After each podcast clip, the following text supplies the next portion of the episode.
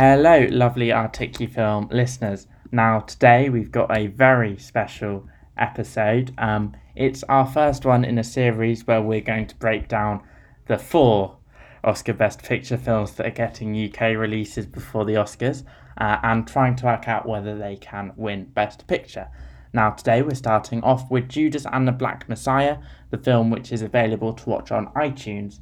Um, also, Jacob at the end of the show is going to be talking about the beautiful Roman Kemp documentary about men's mental health, um, which has had lots of talk on uh, social media.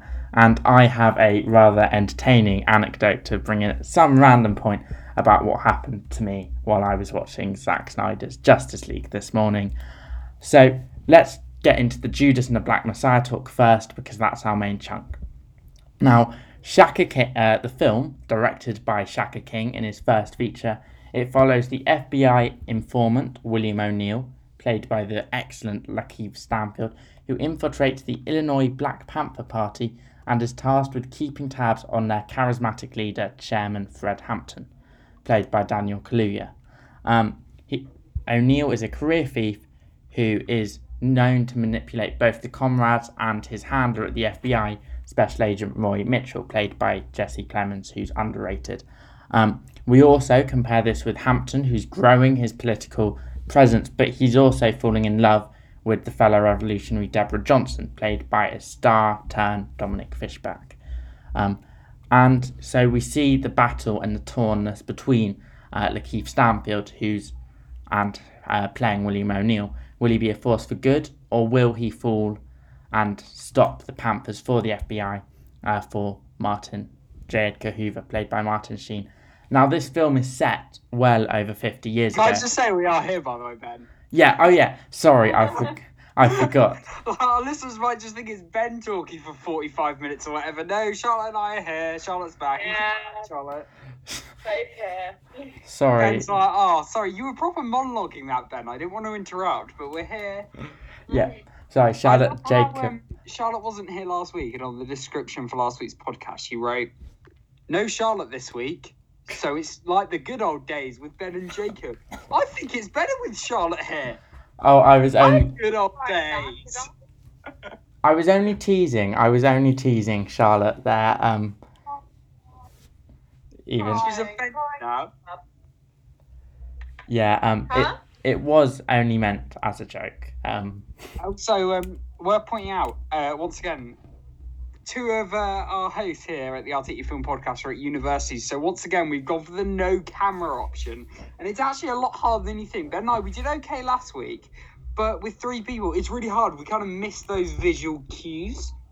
yeah, I'm really not enjoying this no camera vibe right now. yeah, and that's fine. kind of. We'll get through it. We'll get through it. I mean, Ben did forget we're here, but I was and the, go on, Ben. I was just so into the script. I was literally reading it fully. Whereas normally when I can see your faces, I um I'm looking at you for and checking the visual cues and not the It's script. all right, Ben. You completely forgot about us, but it's fine. It's fine, mate. I'm not offended at all.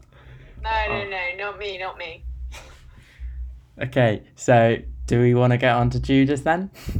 I think Yeah. you do, Ben, to be honest with you. You want us to shut up because you didn't include us, so I'll let you get going because you loved this film, didn't you, man? Yeah, I mean it's also a first that all three of us have watched the same film. I mean I yeah, don't think No. I don't Kind of crazy, isn't it? Like, It is. I mean, it's also kind of crazy that Jacob, for someone who's hosted a film podcast for the last, what, 10 months now, how few films you actually watch. I do watch a lot of TV. I think that's fair to say. I watch a lot of TV. Not a huge film guy because I just.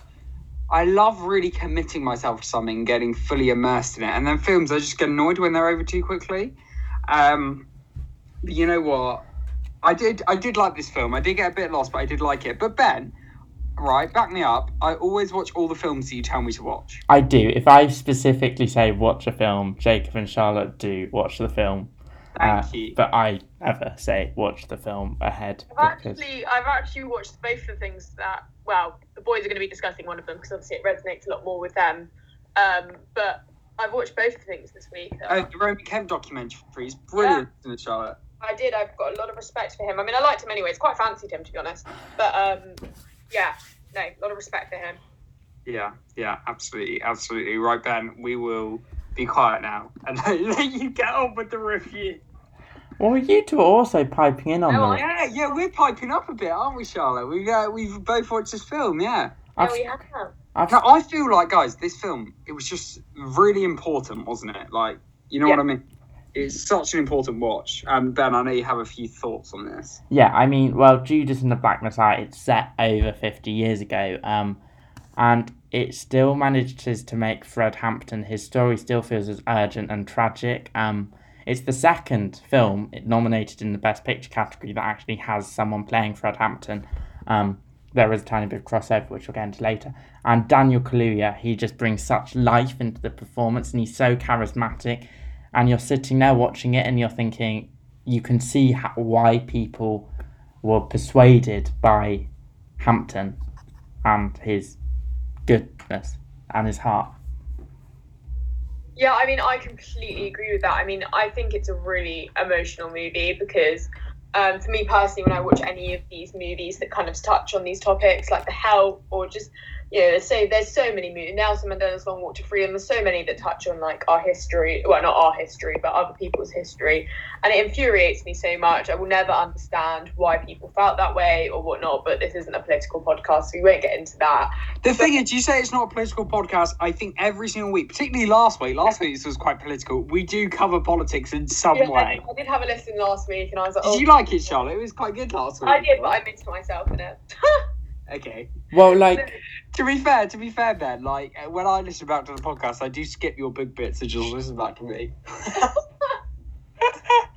I don't think I don't. I, I don't, Ben. I listen to your words of wisdom, to but be fair, I've I, heard them once, Ben. I'd rather listen back and critique my own performance. I also I do the opposite. I no, I do also skip my big bits as well, just because I can't bear listening to myself talk. no, I think I think this movie is incredible. I think I think I mentioned it a bit later down in my um, review of it, but you know, we, we obviously know there's so many people that paid a key asset to the kind of not saying things are perfect now by any shape of the word, but Yeah. there's a lot of people who played some very key roles in even getting to this levels of society. And I think, you know, we had Nelson Mandela, who no doubt incredible work, but there's so many other people that got involved. And I personally didn't know this story um, at all before I watched Yeah. I didn't know the only one who was just uneducated in that, but I thought it was I thought it was great. I mean, this film for me, it kind of made me feel really empty at the end. I was left feeling really empty. Kind of, it made me feel sad, sad at what our, our world is. You know, there's still so many things that needs to change. And on top of the Black Lives Matter movement recently, this film just really highlighted to me.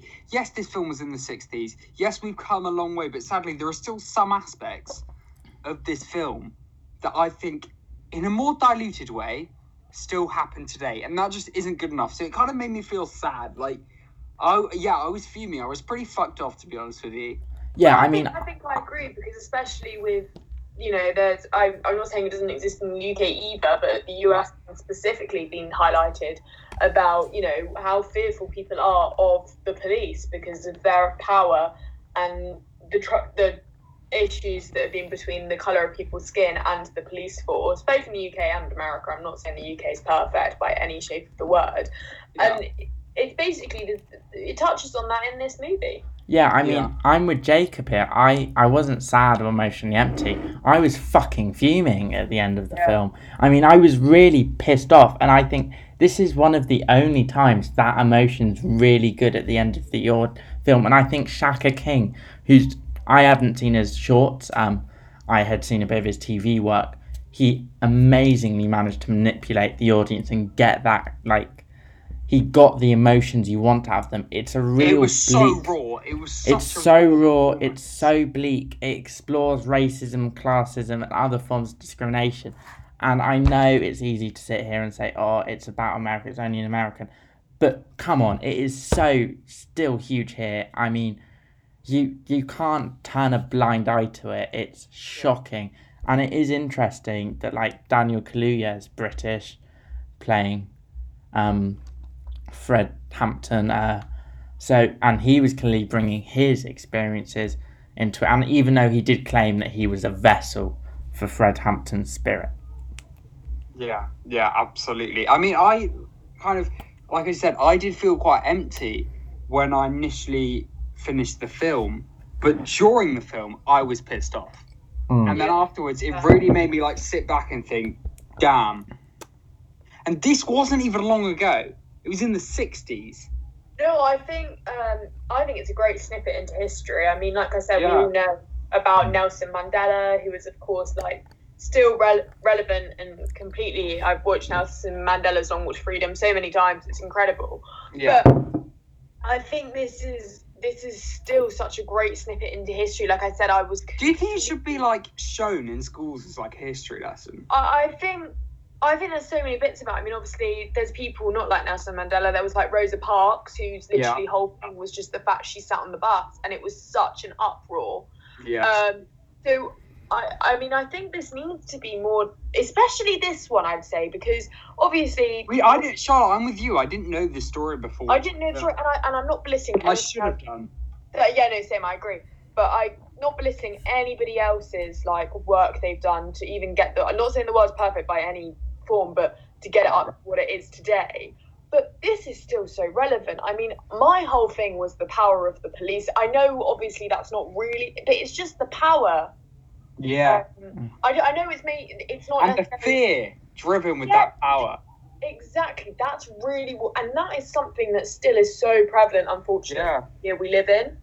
And I think that's like, look, this hasn't been fit. It, obviously, we hope it's got at least a smidge better, but it's not fixed. I mean, it's arguably getting worse over here. Um, I I'm gonna I toot mean, my yeah. own horn here and be a bit smug. I did actually know the story. I I'm a history student. Um, people know that I've mentioned it before. Um, and one of the areas I'm really interested is protest and riot and um, activism in the '60s. So I was actually quite familiar with Hampton. I find him a really interesting guy, and I, his stories. He the it was a side note in the trial of the Chicago Seven as well as I mentioned. So I Which you would- loved, Ben. You absolutely yeah, loved and I love um you uh, love this kind of genre, don't you? yeah. You Well, it's a it's a a, good- history, a film that's a good watch and educational. Yeah, for you. You're sold on that. but it's mate, also a period of history. I'm not a huge biopics guy, but it's a period of history I genuinely find fascinating, and I read a lot about, and I watch anything I can on it. Um, I think There's quite a lot of biopics get bad names. Yeah, I'm really. I don't think biopics are a great genre. I think they're mainly Oscar baity and dull and drab, and we've seen them a hundred times before. But in this film, like maybe it's the fact it's leading off two characters, and the fact we have Judas and the Black Messiah and the biblical references, and the people are basically Judas and Jesus. Like it's that's how you can see it. But also, King is such a visual, he's such a stylistic flair. It's a really creative take on quite a stale genre, and that Yeah. brings it through the like. It that's what elevates it. Yeah, I really think. I mean, I can't lie. Until uh, I read the thing, I had no idea what this style was of um, of this kind of genre. I second that. I didn't either. I had to Google, but on so did I. but on reflection, I do completely agree. I think it. I think it dramatizes it perfectly, and I think, like you, like we've all kind of said, we left the movie. Well, not left it, but watching it, we were all very angry, and I think the heightened emotion that this movie kind of gives you. I don't know whether it's through the genre or not, but I'm guessing it would be. Is is is that it plays in like perfectly to how pro- how important and how relevant this story and movie and life situation is. Yeah, I mean, this film so so important. Don't get me wrong, and it was really gripping. But now I'm aware that this is probably going to be a bit of an unpopular opinion, guys. I'll hold my hands up. I just thought there was too many characters. I felt like I didn't manage to connect emotionally enough to the characters as I wanted to because I felt like there was too many. I this is part of the reason I love series is because in a film I'll see a face once and I'll like forget the face. Series I really get to know the characters, get to know the faces. But with films like you see a face and then there's another face and I just forget who's who. Um, I mean that might just be a problem I had, but in general I just felt like there was a bit too many characters in this film, which made me get lost. It kind of, I kind of got lost from the whole film because I was spending a bit of time just analyzing the characters. Oh wait, yeah, yeah, that's that guy. I don't know. I don't know. I don't know what you guys think, but I just think they tried to incorporate too many people. Yeah, no, I agree. I did get kind of lost in the kind of second act, and Yeah. particularly, I got really lost when Hampton and Kaluuya was in jail, and we were suddenly having loads of revolutionaries who weren't him. Um, I think the performances, bar none, are great, particularly the central five. So Fishback, Plem- Plemons, um, uh, Mate, acting in this film yeah, all of them incredible. But what I did think was the fact that we have two protagonists didn't help the film because it's flip flopping between two of them, and we never really got to understand the characters' motivations as much as I wanted them. I feel like the film should have been tinkered a tiny bit. It should have either been a more straight Hampton biopic with all the uh, beautiful cinematography or the flair, or they should have went really into O'Neill and only had Hampton as properly like a figurehead in the background. So you see him and you see his influence, but have more of his influence felt off screen and more of his influence felt when he's not there. In a weird way, like Ma Rainey's Black Bottom, which came out and didn't get a Best Pick nomination, but it was in the conversation. Uh, Yeah. Ma Rainey's only in 20 minutes of that film, but you feel her the whole time, and I think it would have almost been better if Kaluuya was in less because his performance was so good. You would have still felt his presence, and he would even if he was in less, he would still have gave an Oscar-worthy performance. See, I thought he should have been in more. I thought because his performance was so good, they should have shown him more. So that's really interesting that you had like a different view on that. Yeah, I mean, it's. I also kind of felt the more interesting story was O'Neill's, um, and uh, because even he couldn't describe what he did, like Yeah, his actions are both despicable but so relatable, and the fact he committed suicide um, shows just how uncomfortable he was. Um, Mm. so I feel like that's a more interesting story, and you just so many films do it where you have the big figurehead and the character who's more famous and more charismatic, mainly in the background. But Yeah. Charlotte, I don't know about you, but you presumably watched Judas and the Black Messiah um, after the Roman Kemp documentary. Yeah. Did the whole suicide thing really hit more after watching that? I think, well, I mean, obviously, I'm, I don't know whether either of you boy knows, but I'm a very, I'm actually a feminist, so I believe in both men and women. I had no idea, Charlotte. I don't follow you on Instagram. You don't love your feminist quotes, but we should all be feminists. I'm we a need feminist. to be careful with not careful with that word, but obviously some people hear it and they go, "Oh, they think men are trash." Not at all. I fully believe that men and women should be on an equal playing field, fully. Like Agreed. so that. I agree. That's why I call myself a feminist as well. Oh yeah, that that is the definition of the word, and it Yeah. really annoys me when people use it in the wrong context. And all men should be feminists. Well, All, all yeah, men should be, or women should should be. be. Yeah. feminist. I don't- It, it doesn't make sense to me when people say, "Oh, feminists hate men." It's like no definition is that we believe both genders or whatever gender should be equal. Right. So for me, I'm very big on men's mental health needs to be way more open about. I mean, Yeah, absolutely. women, I struggle with my mental health as it is, but then I'm like, at least like, you know, you- I can, I don't feel weird about talking about it at all. But there's, I know plenty of people who obviously struggle to talk about it because of the stereotype behind men and stuff. So, like you said, watching the Roman Kemp thing and then this, I was like, see, this just is highlighting even more like people are, men are losing lives just as much as women, well, not just, maybe even more than women are I think it's Um, more. we, and we need to have these conversations about it because we're losing great people clearly Absolutely, absolutely. And we are going to get into the uh, Roman Kemp documentary a little bit later on here on the Articufilm Podcast. Uh, we're going to be sticking with the main film we are discussing today. We're going to be talking about some of the performances in just a sec. But first, Ben, at the start of the show, right, you kind of teased that you had some bit of a different experience while watching this film. What exactly happened? Yes, so I watched Zack Snyder's Justice League this morning, um, all four hours of it, to get the written review up, which you can read on the Articufilm website. Go Um, check it out. Yes, and there's been lots of talk on social media about people saying where they braked because watching a four-hour film is exhausting, and um, I my plan was to go all the way through it. Um, for the most part, I did do that. I had finished. I started at eight and I'd finished it by about twelve thirty.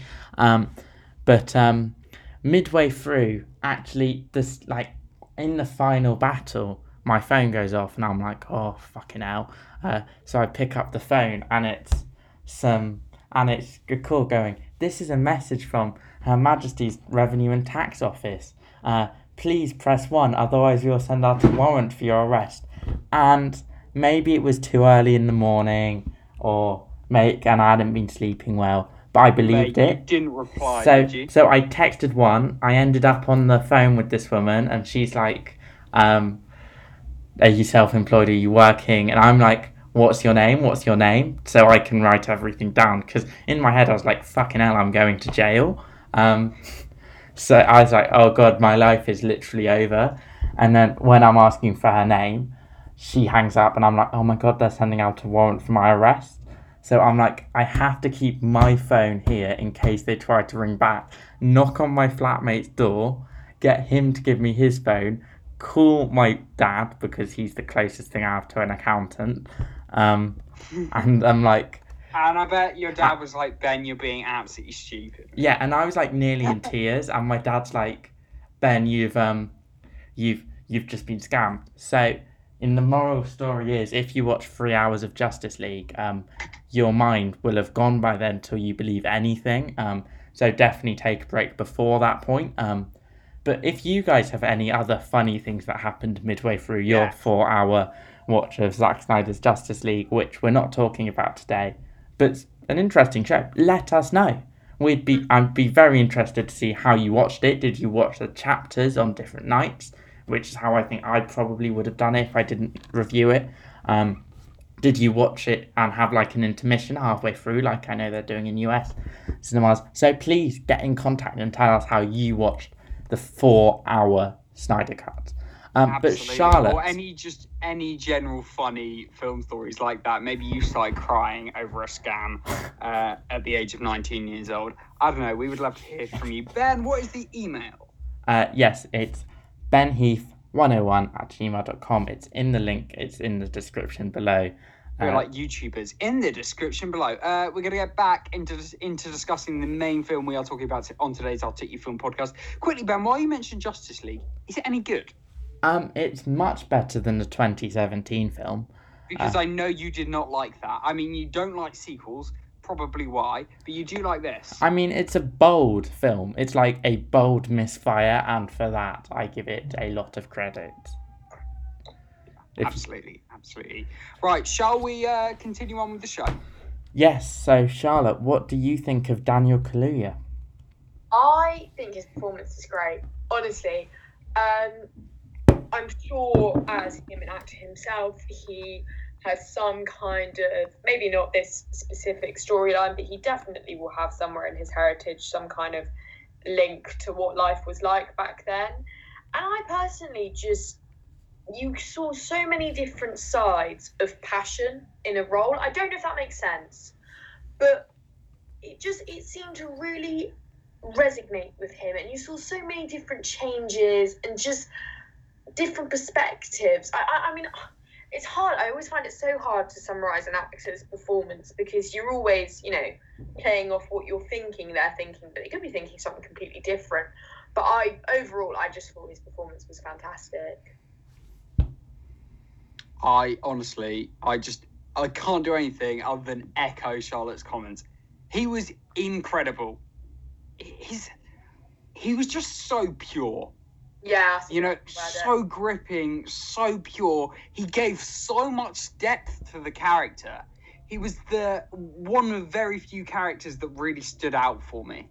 yeah and it was just remarkable, absolutely remarkable. Um, just brilliant. Ben, uh, you you're a huge fan of his, right?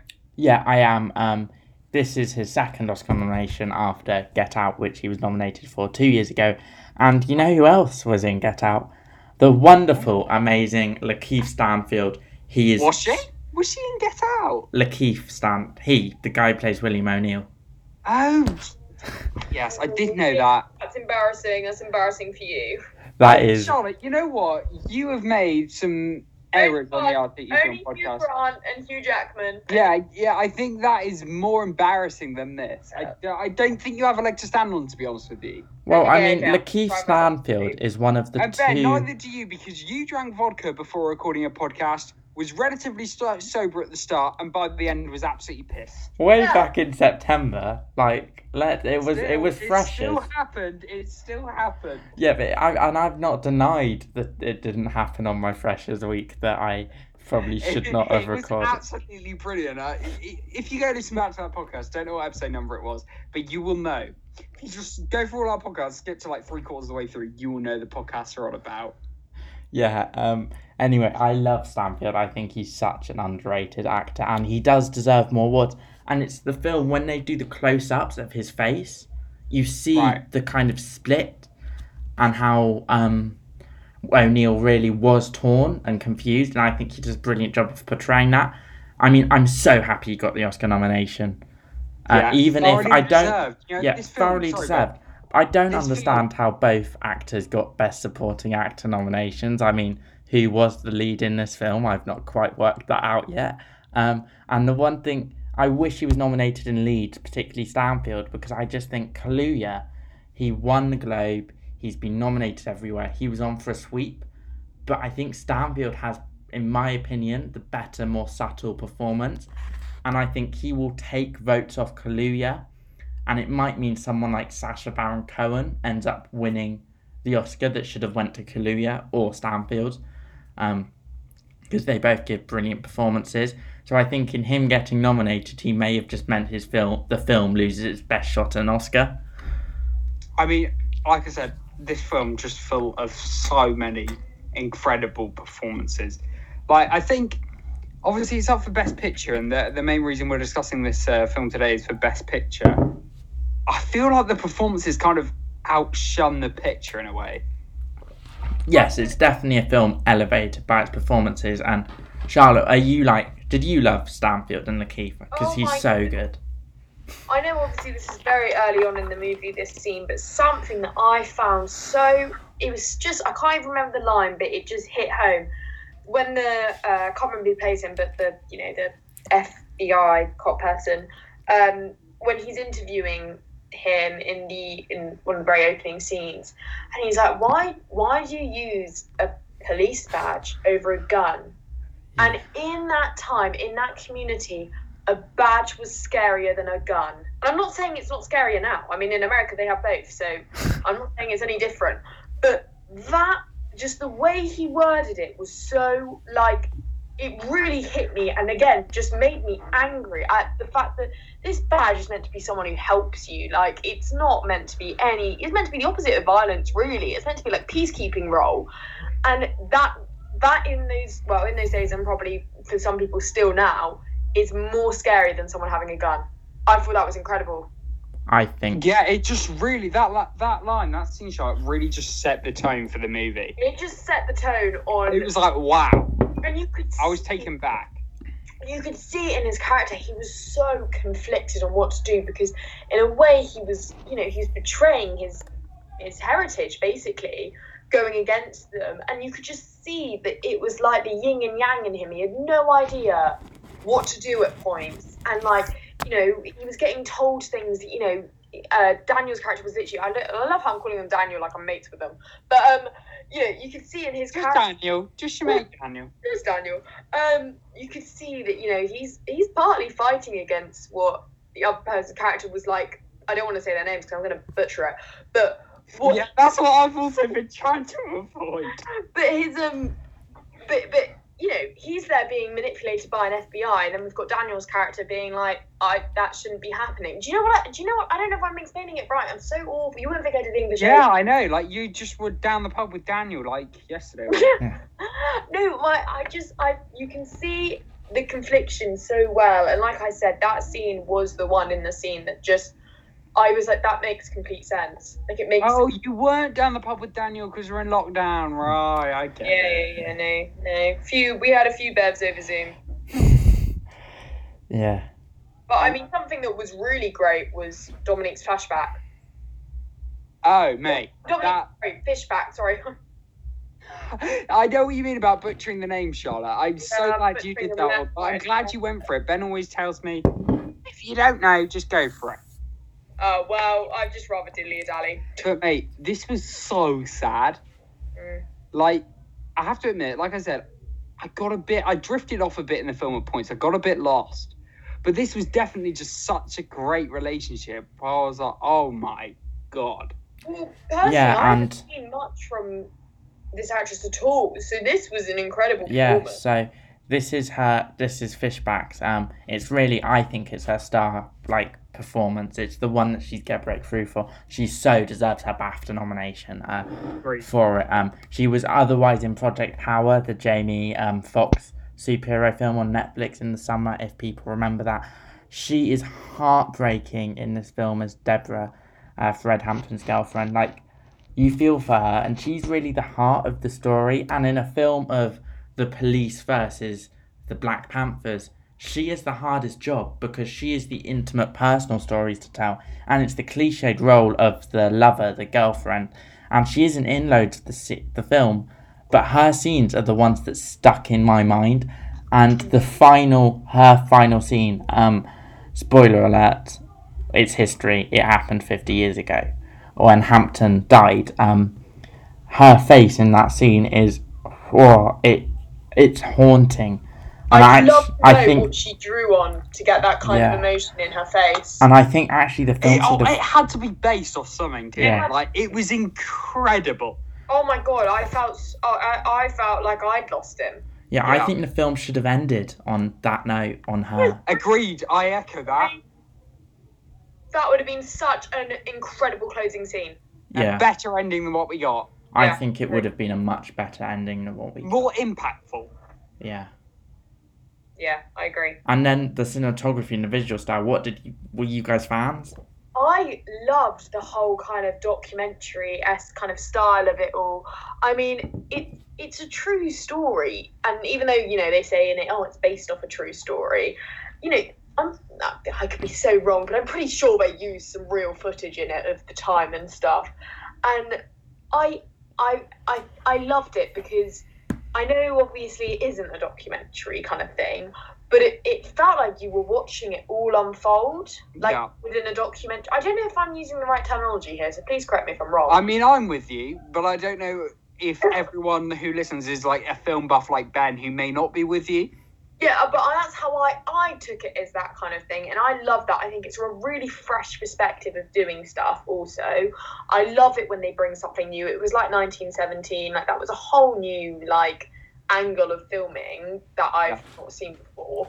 Well, not seen successfully done before, and not saying this is the first successful time like that, but I thought it was really fresh to see such a incredible story be told in such a creative way. Yeah, yeah, absolutely.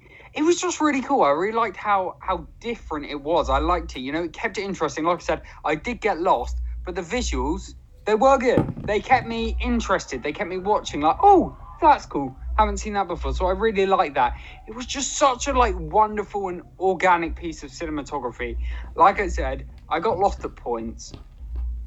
But other than the, that was down to there being too many characters, in my opinion. It wasn't down to the amazing cinematography that we got in this film. Yeah, no, I, I mean, Yeah, obviously we've touched on the characters, but I do, I did, I do agree. I think obviously every character played a key role, but for me personally, I like to really resonate with at least one character, even if it's not the main character. Just, just resonate with one of them, so it feels like I'm almost part of the story as a viewer, if that makes Yeah. sense. Yeah, I And get feel you. like I get you. Film, there wasn't. I was completely blown away with the story and everything like that, but there wasn't anyone I was like, oh my god, like I feel like I played that character. I guess maybe because I've got actor acting experience, I like to pretend I'm playing. Just wanted to get that in there. okay, well, you know, I was Beatrice and whatever. But I mean, amateur acting for amateur acting. Long time experience. listeners of the Articufilm podcast will know that Ben and I have uh, done some plays together before, and Charlotte was in uh, probably most of those plays. Yeah. I think I probably was. I mean, But me and Charlotte directed Jacob in a play once, just as No, both of you directed. yes, me and Charlotte directed Jacob in a play once. That's Yeah. we co-directed. You Jay. wrote a play. You and were I the was lead. So thank you guys. That was a good like three, four years ago now, wasn't it? yeah, we were in like year 11 or something. Yeah, I mean that's Wow. the that's honestly the only time I can pinpoint all three of us being in the same room before we started this podcast. But look, let's quickly wrap up the podcast uh, or the Judas and the Black Messiah before we talk about Roman Kemp's Our Silent Emergency. Do you think this film can win Best Picture? That's what the title says. That's what we're discussing. Yeah. Mate, this is tough. Like, this is actually tough. I know you like there was just a silence then. You're like, yeah, yeah, yeah. No, I, I actually had to think because, like I've said, the cinematography on this film absolutely incredible. This film, whilst amazing and informative, as it is up for best picture, I don't think it's going to win, and that's purely because, right, the picture was good. It was really good. I really liked the whole style it went for, but I just felt at times we got lost. And I think although the visuals kind of brought the, the film back, I just feel like there is better stuff out there visually. I do. And that pains me to say because I was loving the visuals in this. Like they were really impressive. But that was only because they really fitted the story. But as visuals, I didn't I thought I think there's better alternatives. I don't know if that makes any mm. sense. I don't know if you guys are on my wavelength. I fully, like I said, comparing it to one of my favourite cinematography moments, which is 1917. If you haven't seen that movie, I would highly recommend it. It's a shame you can't watch it in cinemas, honestly. But that, and you could have a year ago. well, yeah, but that was just beautifully fit, just incredibly. I don't even know how they did it. Just so well filmed, and this one I think was great for the storyline. I've actually changed my opinion since I um, wrote my little snippet, and I don't really know how Oscar nominations work. I don't know how they get voted. I honestly don't know a lot about it. I just know who goes up for it. Is there a panel, is it, Ben? Um, no, so it's the 6,000 Oscar members, or I actually think it's like 8,000 now, um, and they rank the films and they first go the first place votes, and you need 50% plus one. And then if no film's got 50% plus one, they add the second place votes in.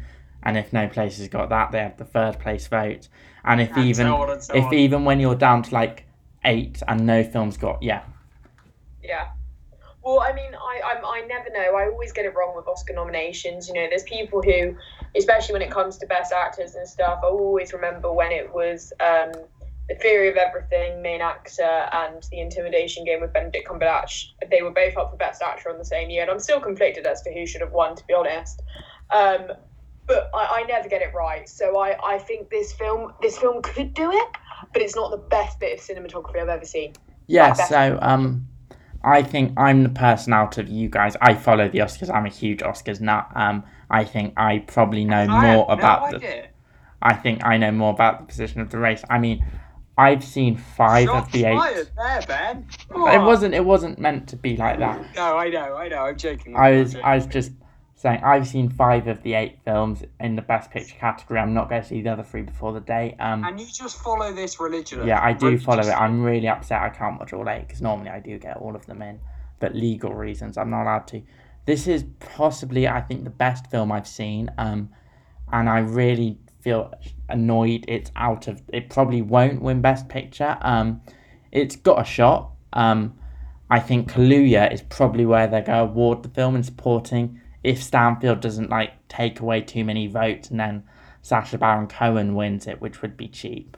Um, otherwise, maybe hers post credits scene song could win, but maybe I, I, I have a really big gut feeling they're going to give that to Husavik in the Eurovision film because that was actually a part of the movie. Um, I don't think the film's strong enough in screenplay or cinematography. I think other films have got those rolled up. Um, so I think it probably can't catch Nomadland, which is the current Best Picture favourite. because it just it didn't get into directing, it didn't get into editing, which is a shame because it's a great film. Yeah. So, Yeah. but even if it's not going Best Picture, I think that's still three quite firm recommendations from us. Yeah, yeah. So honestly, uh, it is a great film. If you are into your Oscars, honestly, go watch it, go check it out, and we would love to hear your thoughts. Maybe you completely disagree with us. Maybe you thought there was not enough characters. Maybe you think it absolutely is hands down going to win Best Picture. We would love to hear from you. Ben, one more time, what is the email?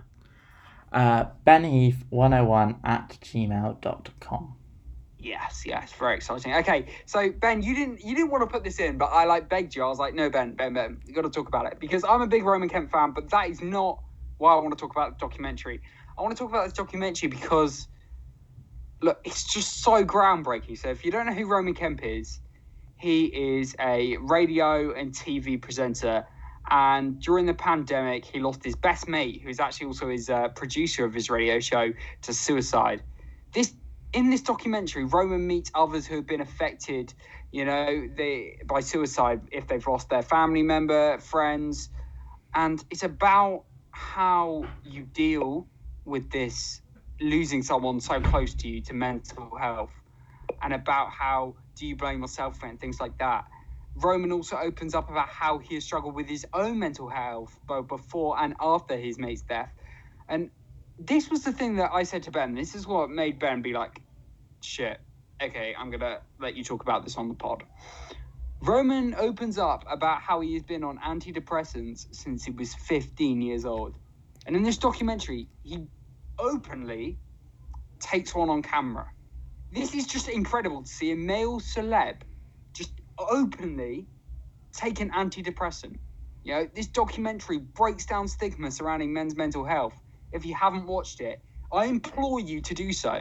Like, you genuinely, genuinely, it sounds like I'm preaching to you, like I'm in some church or something, but you just need to watch it. It's incredible. Charlotte, you've watched this. Yeah, so It's I'm, amazing. I'm massively into these celebrities opening up um, with the BBC about things that have happened. Did Very- you watch the Zara McDermott one? Yep, watched that. Also had Yeah. huge respect for her. Cannot believe. Um, I, I, I it angers me so much the way she was treated versus the the guy, especially when she was younger. Um, and so that's a different story. Yeah. But I think, especially for any of the male listeners out there, I mean, don't be wrong. Whether you're male, female, whatever you identify as, people struggle with their mental health. And My it- mum watched it and said she was so educated to learn a bit more about men's mental health as well, well. I think there is. There's so much out there. It's the largest killer for men under. coverage, There's every side of it, but there is so much out there on women's mental health compared to men's mental health. It's the largest Yeah. killer for men under 40 and the other it's like the other thing is there isn't the pathway to talk about it in a similar way that um, in recent weeks that there's there in a similar way there isn't a pathway or discussion to talk about men who are victims of sexual assault or rape which the numbers the, the numbers are high. every 90 minutes to suicide. Yeah, the numbers of all these things with men are high. Um, often like it's the men's under forty biggest killer. Um, but there's some kind of I'm not sure if it's stoicism or stiff upper lip, or that mean men are less likely to report it, or if people don't believe men, or I think There's the embarrassment, I think. yeah, I know. I think there's a lot of stigma of man up. Like I You know, like, oh, I'm embarrassed to admit, not me, but like men think, oh, I can't admit that. Like, I'm too embarrassed to say, look, I'm struggling. I also think there's down at the fear of being called a liar as well. Yeah, I'm feeling trapped as well. Yeah, and I- I feeling think- people I don't think believe you. I personally. Everyone's got different takes on it. No, but I personally, as a, as a woman, get very, like I mentioned before, like I get very angry about it when I hear people say, "Oh, just man up," and so it's like, no, hold on, we've all got a breath. Like, hold on a minute, hold on a minute. Like, what do you mean man up? Like, he's this is so, and I think because I don't know about you, but Roman Kemp, he's a pretty cool dude in my opinion. Like, he's very, you know, he's not like a, not that there's weirdos out there at all. Does he have nice pockets? Stop it! Don't that makes it just. I've got to get that in every week. I think the joke's gonna die now. Honestly, R.I.P. to it. But We've had I- worse jokes living longer. Yeah, well, I, I, I I think for him to speak up about it, and like Jacob said, like take an antidepressant on camera for people to see that it's it's it's legit fact. It's not that we have to see it to believe it, but you know what I mean. Um, I just I think it's so great that this guy that has like he- he's got a great following with men and stuff. It's uh, like you know some guys girls follow because they're like oh it's a good looking boy. This guy actually has male followers and he's opening up about it. And I think men need to watch this because men's mental health needs to be more start discussed. I know so many men that struggle with their mental health and they always say I just I can't talk to guys about it. I, even though all the guys are feeling the same, they just feel like they can't talk about it, or they can't talk to girls about it. And we're all here to support. And if you're not there to support, then honestly, you need to check your values. But it, I really recommend this one. I, uh, The thing is, this doc, the one of the main things to, to take away from it is ask, "Are you okay?" twice. yeah, Because so many people go, "Are you okay?" or like, "You're all right," and it's like, "Yeah, yeah, yeah," and it's a passing thing. And the idea from this documentary, one thing that you really need to take away is just say to your mate, "Are you actually okay?"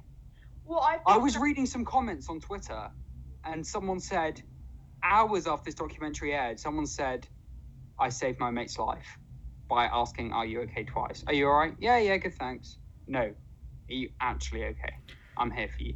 And his mate broke down. Mm. I mean, the interesting one I saw on Twitter, the exchange that kind of didn't upset me, but made me think, wow, Twitter's a shitty place, was last night during the Caroline Flack documentary. Um, I didn't Oh, I watch need it. to watch that. Yeah, but um, basically, there's a point, and it's been widely written about it. She spoke about it herself. Um, when she was at her lowest, she attended the BAFTAs just after the X Factors, and Graham Norton, yeah, he did what if you're host of an award show you're meant to do, which is rip on all the celebrities. Like that, that's what you're paid to do. And he made a joke about Flack, and then Lorraine laughed and was in camera laughing. And the documentary said, "Oh, that was incredibly harsh on Caroline," which it was. The joke was in bad taste, but in the same level, that's for award shows for you. That's why I don't like the speeches at the beginning of them. Um, but then um, on Twitter, people like, "I hope Graham Norton's ashamed," and I'm like, "Well, that's just Graham trolling Norton and does putting." have quite a like a personality where he's just a bit inconsiderate. Like I don't know if you saw on Alison Hammond's first proper week hosting this morning, she was like, "Graham, I always used to say you're walking your dog. Where is Yeah, that but dog no, now?" He Graham was taking- dead. he was taking but that's not the thing like the, the comment so the comments were the comments were almost saying yeah and the, the vile things him and lorraine were receiving that night i was like you're watching a documentary about suicide and your first thought is to troll someone else fully agree with that, Ben. Someone I who got honestly- massively trolled, which led her to suicide. yeah But- but also the- the- i mean the Oh. other thing is the thing that he said to caroline flack was almost also like tame for an award show like sarah silverman took the piss out of paris hilton the night before she went to jail at one of them so he was actually being quite nice Well, I think with our generation, what specifically annoys me is well, one, once someone has felt the need, um, tragically, to end their life, it's all why didn't they speak up? Why didn't they say anything? And then you see it, and you see these people getting trolled, told to kill them, and I'm like, right, you you're not learning here. You're saying, you know, speak up, get help. Well, someone messes up, and your first thing to do is just cancel them. What? Like, I don't get this generation at all. i mean i And Ben, think- I know you argued about award shows just being that way inclined. Maybe you need to change that. Yeah, maybe, or maybe there is a thing of the fact that um, award shows only work off views, and um, the horrible thing is, um, this is going to sound really shitty, but an award show is three hours of celebrities patting each other on the back. Um, Yeah. so there is something in it about the fact that if you have a host who's a comedian, they have they they can't go out there and just be nice. They have to be a bit harsh because otherwise the whole thing's too sickly sweet.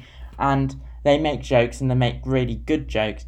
And granted, I think the jokes about Caroline Flack were a bit low hanging fruit, but look at what Tina Fey and Amy Poehler do. They make some hilariously brutal jokes that are really funny, and the whole room is laughing. But that's what they would have expected, and in the same way, And I think also, and if if you don't want to hear it, like this isn't me saying she should have went, but she would have. Caroline Flack would have almost certainly known at that event. Graham Norton was going to make a joke it's about that like X Factor a show. dig in a dick way. It's Yeah, like it's- laughing at yourself. Yeah, it's um. So don't go to an award show if you don't want that to have that joke about you. You need to laugh about it. I mean, every time Quentin Tarantino brings it up, someone brings up the fact he's a fucking perv, and he always goes and laughs. So I mean, ultimately, though, maybe we do need to change our mannerisms at award shows, but that is a completely other podcast in itself. Guys, let's wrap it up. That is the longest ever Articufilm podcast we've done. Thank you so much to you for listening. Uh, please do get involved. Please share this podcast with your friends, like the podcast, and we will see you next week. Ben, what film are we doing next week? Mank, Hollywood talking about Hollywood. Amazing, amazing. All that and more next week. Bye bye. Bye. Bye.